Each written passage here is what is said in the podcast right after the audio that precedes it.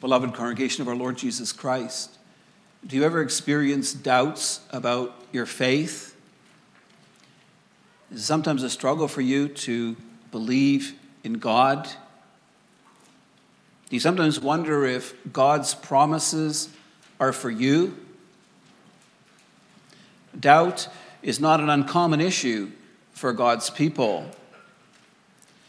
The Bible tells us of how difficult it was for Abraham to hold fast God's promises as the years passed and he didn't receive a son.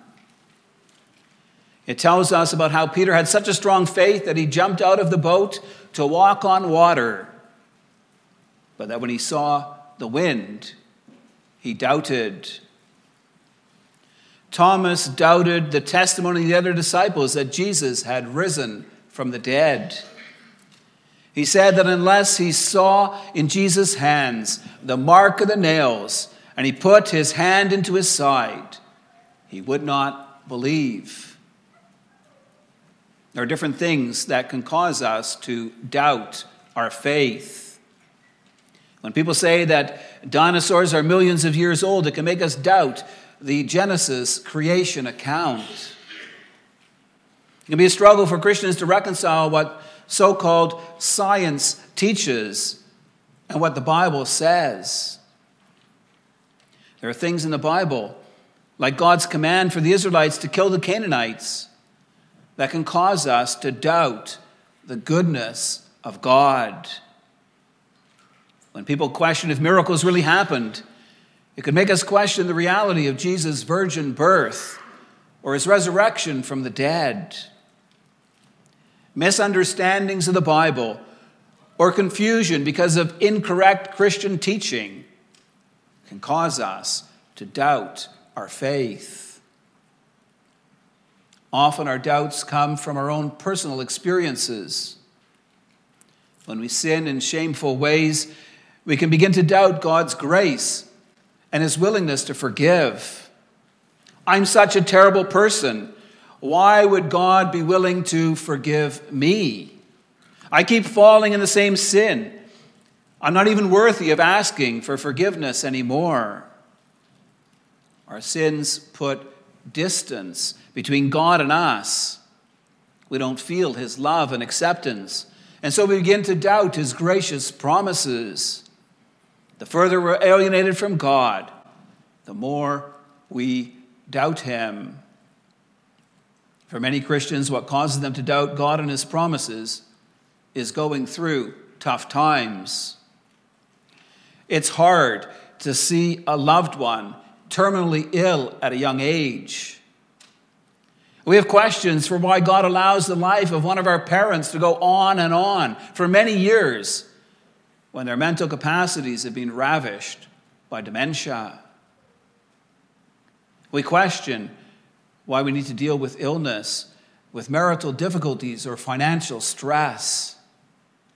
If God is good, if God truly loves me, why does He allow me to suffer so much?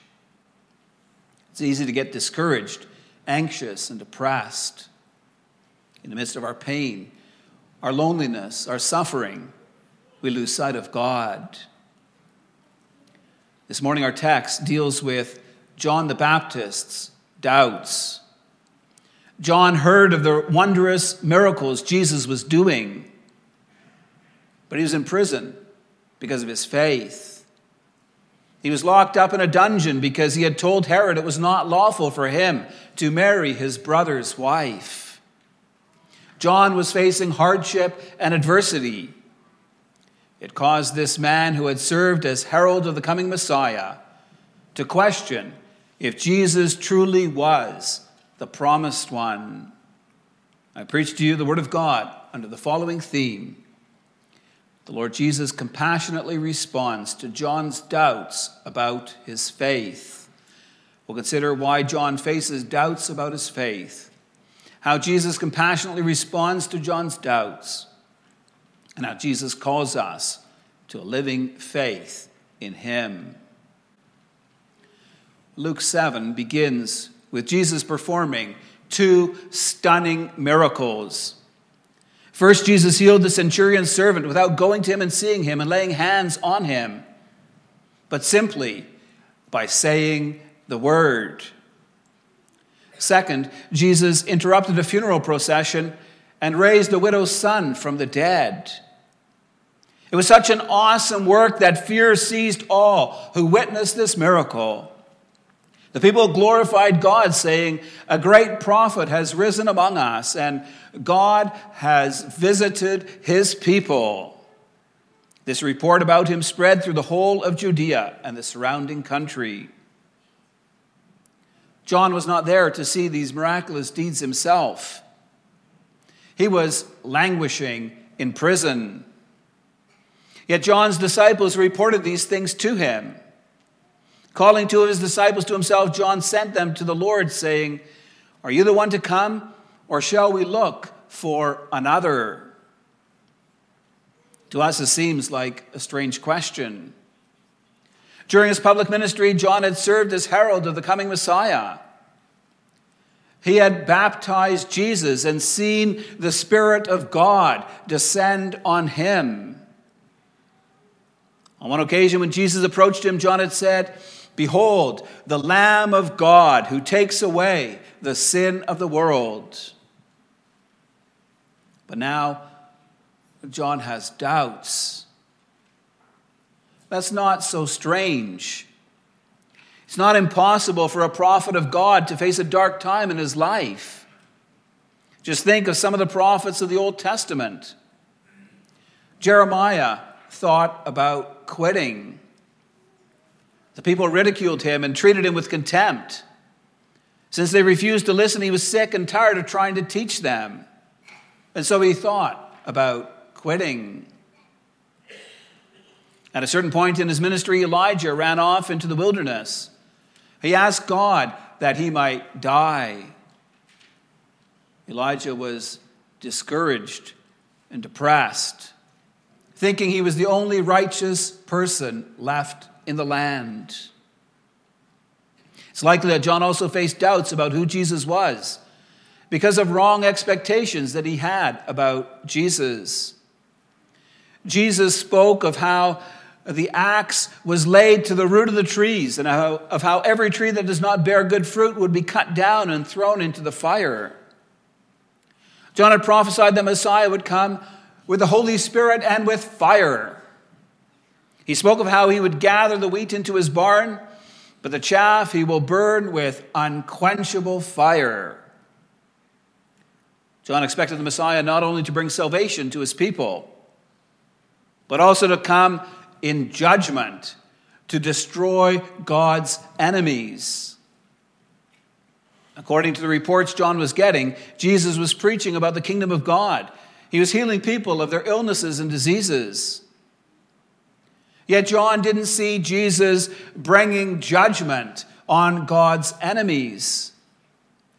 Perhaps John was expecting that Jesus would overcome Israel's corrupt religious establishment.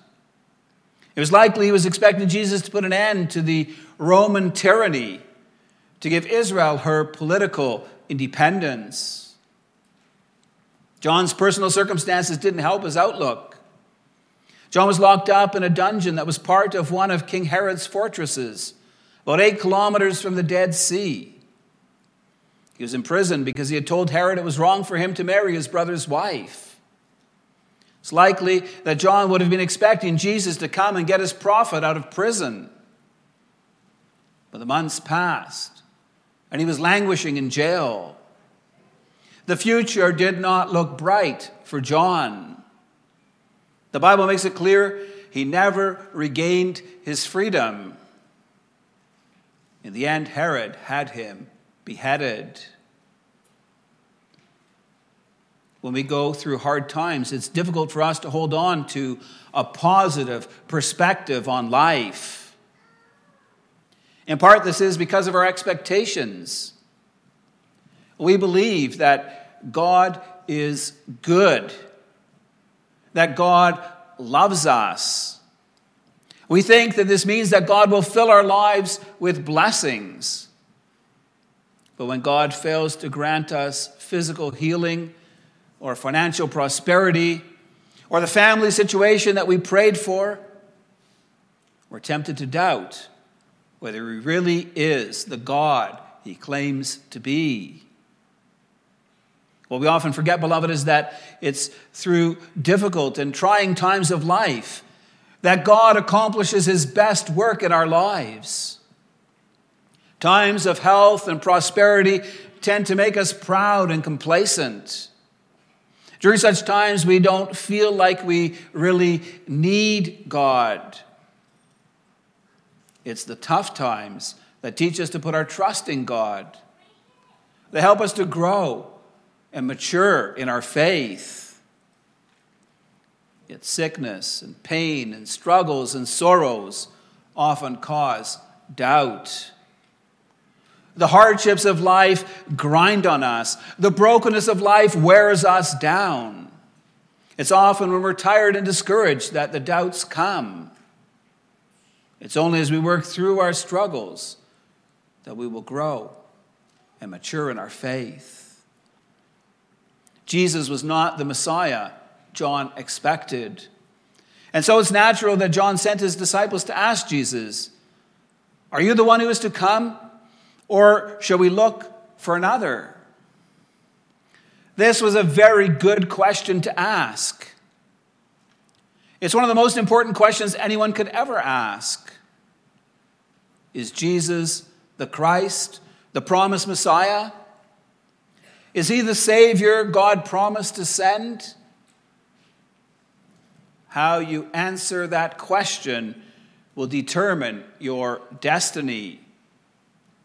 If you believe in Jesus as Savior and Lord, you will share in the salvation that He came to bring. If you reject Jesus and deny Him as the promised Messiah, you'll ultimately come under His judgment. The way to be sure about Jesus' identity is to go back to His person and work.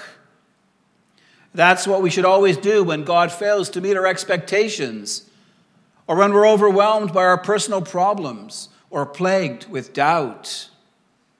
Often in such circumstances, we'll be tempted to reject Jesus and find satisfaction somewhere else. But John had the right approach. Rather than brooding over his skeptical doubts, he sent his disciples to go ask Jesus questions. In the same way, when we face struggles and doubts in our faith, we need to run to God, not away from Him. We need to look again to see who Jesus is and what He has done. Brings us to our second point, and we'll consider how Jesus compassionately responds to John's doubts. Jesus takes the question John asked him seriously. John was seeking confirmation that Jesus truly was the one to come, the promised Messiah. To confirm that he was, Jesus did not first speak. Our text tells us that Jesus first acted. In that hour, he healed many people of diseases and plagues and evil spirits. And on many who were blind, he bestowed sight. John's disciples had reported to him about the things that the people were saying about Jesus. Jesus allowed them to see him perform many mighty miracles themselves so that they could personally testify to John about what they had seen with their own eyes. Yet Jesus knows that miracles in themselves often do not lead people to faith. Miracles demonstrate the mighty power of God. But unless we understand who is doing them and why, they do not bring people to faith. After healing many people of diseases, casting out evil spirits, and bestowing sight on the blind, Jesus showed how these works were done in fulfillment of what the Old Testament prophets had foretold. He told John's disciples, Go and tell John what you have seen and heard. The blind receive their sight, the lame walk, lepers are cleansed, the deaf hear, the dead are raised up The poor have good news preached to them. Isaiah was the prophet who had said, Your dead shall live, their bodies shall rise. This prophecy was given in the context of the coming of the Lord. When Jesus raised the widow of Nain's son from the dead, he fulfilled this prophecy. Isaiah also prophesied then will the eyes of the blind be opened and the ears of the deaf unstopped. Then will the lame leap like a deer and the mute tongue shout for joy. When Jesus healed people of all kinds of illnesses and diseases, he was fulfilling this prophecy. Earlier in his ministry, Jesus had taught in the synagogue of Nazareth. Luke 4 tells us that Jesus read from part of the scroll of Isaiah. He read, the Spirit of the Lord is upon me because he has anointed me to proclaim good news to the poor. He sent me to proclaim liberty to the captives and recovery of sight to the blind, to set at liberty those who are oppressed, to proclaim the year of the Lord's favor. Jesus reminds John with that of that with a reference to the fact he came to proclaim good news to the poor. Why did Jesus quote from the Old Testament scriptures? John's question was, Are you the one who is to come, or shall we look for another? Jesus makes it clear that in his words and works, he was doing exactly the things the prophets foretold. Jesus is not asking John to believe in him because he performed mighty signs and wonders. Instead, Jesus points back to what the prophets said about what the Messiah would do. And he asked John to evaluate him on that basis. Was Jesus doing what the prophets said the Messiah would do when he came? If so, then John should believe in him based on their testimony. At the end of his answer to John, Jesus added, And blessed is the one who is not offended by me. John would have recognized that this too was a reference to the prophecy of Isaiah. When he prophesied about the becoming Messiah, Isaiah said, He will become a sanctuary and a stone of offense and a rock of stumbling to both houses of Israel, a trap and a snare to the inhabitants of Jerusalem. And many shall stumble on it. They shall fall and be broken. They shall be snared and taken. These are troubling verses from Isaiah 8. They mean that even when the Lord came to bring salvation, some people would reject him. They would stumble over the rock of salvation. They would be offended by the very idea that they needed Jesus as their Savior. Beloved, doesn't this describe many people, many of the people that we know in society around us? Many people are so convinced that they are good people. They believe that God will accept them on that basis, even though in their lives they blatantly break God's commandments and never seek forgiveness for their sins. And how is that with us, beloved? Do we believe that Jesus Christ is the one who was to come? Do we receive him as the promised Messiah? Do we seek our salvation and well being in Christ alone? How do we react to struggles and suffering in our lives? If God is not living up to our expectations and providing the blessings we think that we deserve, what do we do? Do we begin to doubt his goodness, his love, his faithfulness? Often there's a temptation for us to go our own way. If God doesn't live up to our expectations, if we're hurting and struggling, we're less inclined to live God pleasing lives. We might avoid gathering for worship on Sundays because we feel like it's no use to serve a God who just allows more hardships and struggles into our lives. We might be tempted to lie or cheat or steal because we think that we deserve more than God is providing for us. We might turn to porn or engage in illicit sex because God is not providing me with a partner in life.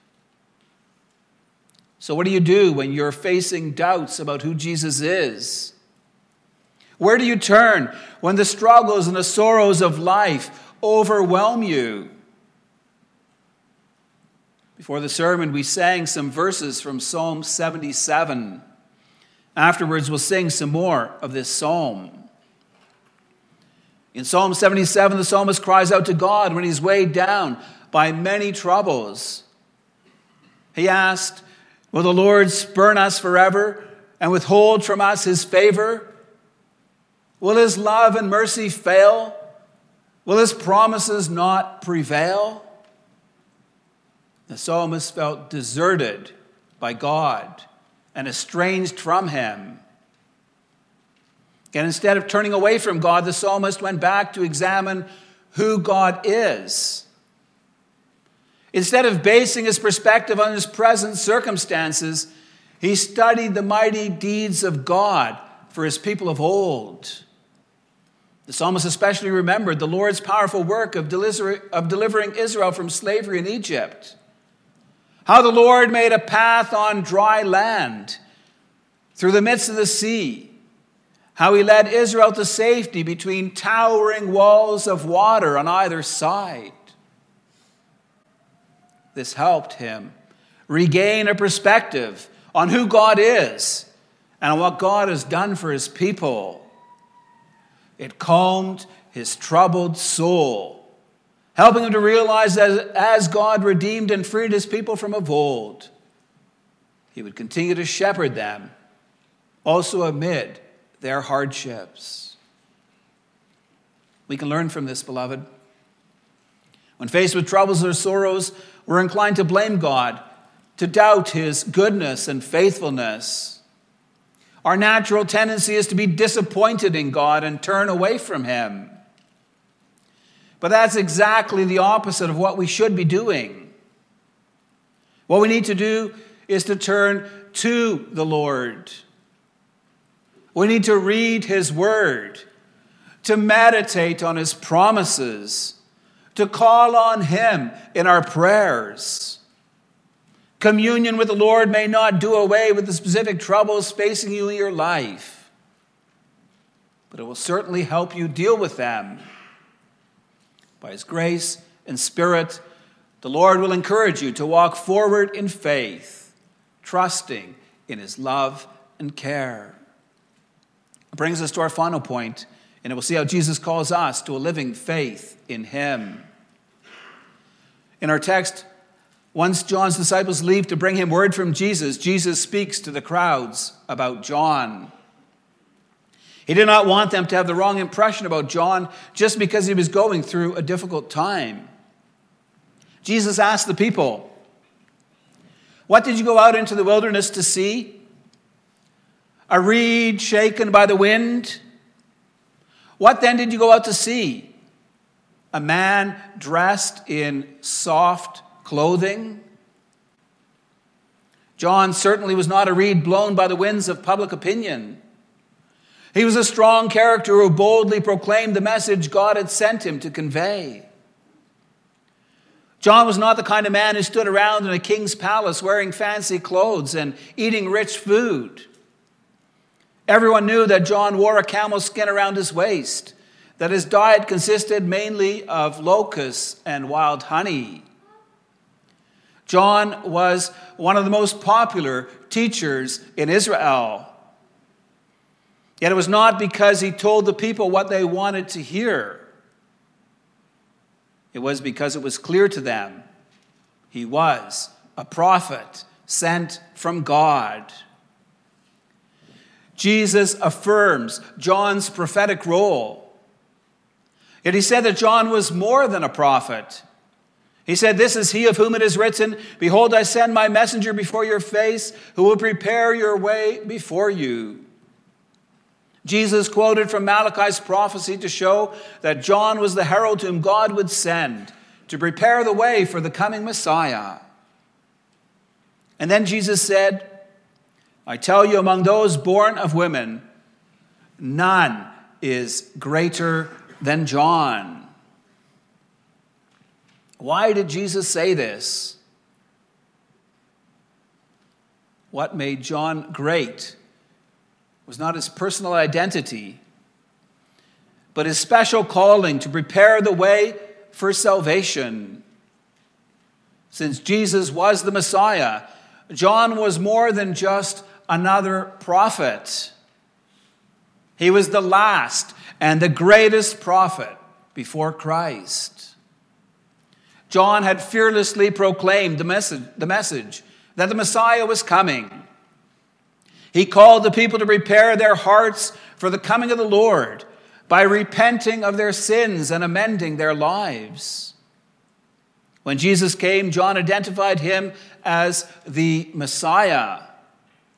John was the one who ushered in the messianic age. Yeah, that's not all. When Jesus came, John receded into the background. He didn't call attention to himself. In a spirit of humility, he said, He must increase, I must decrease. Part of John's greatness was his willingness to stand aside, to allow the Messiah to take central stage. In the end, John was martyred for his faith. Herod beheaded him because he was unwilling to compromise, even in the message he brought to this ruler. Beloved, we can understand to some degree why Jesus said that among those born of women, none is greater than John. Yet Jesus added a statement to that. He said, Yet the one who is least in the kingdom of God is greater than he. These are puzzling words. To understand this, it's helpful to look at what Jesus said in Luke 10, verses 23 and 24. There, Jesus said to his disciples, Blessed are the eyes that see what you see. For I tell you that many prophets and kings desired to see what you see and did not see it, and to hear what you hear and did not hear it. John had the privilege of preparing the way for the coming Messiah. Yet the disciples had a much greater privilege of knowing Jesus as the Messiah and of having the way of salvation more fully revealed to them. And we, beloved, we are tremendously privileged. For many ages, the way of salvation was a mystery no one could understand. Peter writes concerning this salvation, the prophets who prophesied about the grace that was to be yours searched and inquired carefully, inquiring what person or time the Spirit of Christ in them was indicating when he predicted the sufferings of Christ and the subsequent glories.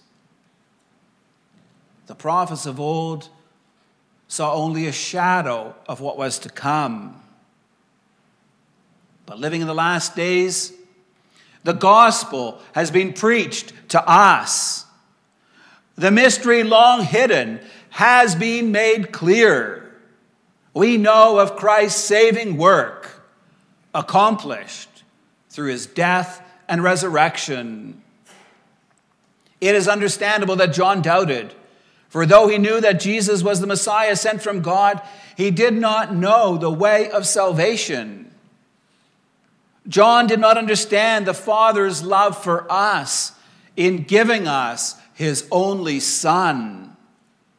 He did not know that Jesus would be willing to suffer and die for our sins. John did not understand that while hanging on the cross, Jesus would be utterly forsaken by God so that we might nevermore be forsaken by him. He didn't comprehend that Jesus would have to bear the burden of our sins, that he would have to suffer God's wrath for us. John also didn't understand that after three days, Jesus would be raised from the dead. It's only with his resurrection that Jesus' victory over sin, Satan, and death is made clear. John struggled with the fact he didn't see Jesus' kingship over his enemies and the destruction of those who opposed him. But that was because during John's life, Jesus had not yet been taken up into glory to sit on the throne at the Father's right hand. But, beloved, we know all these things.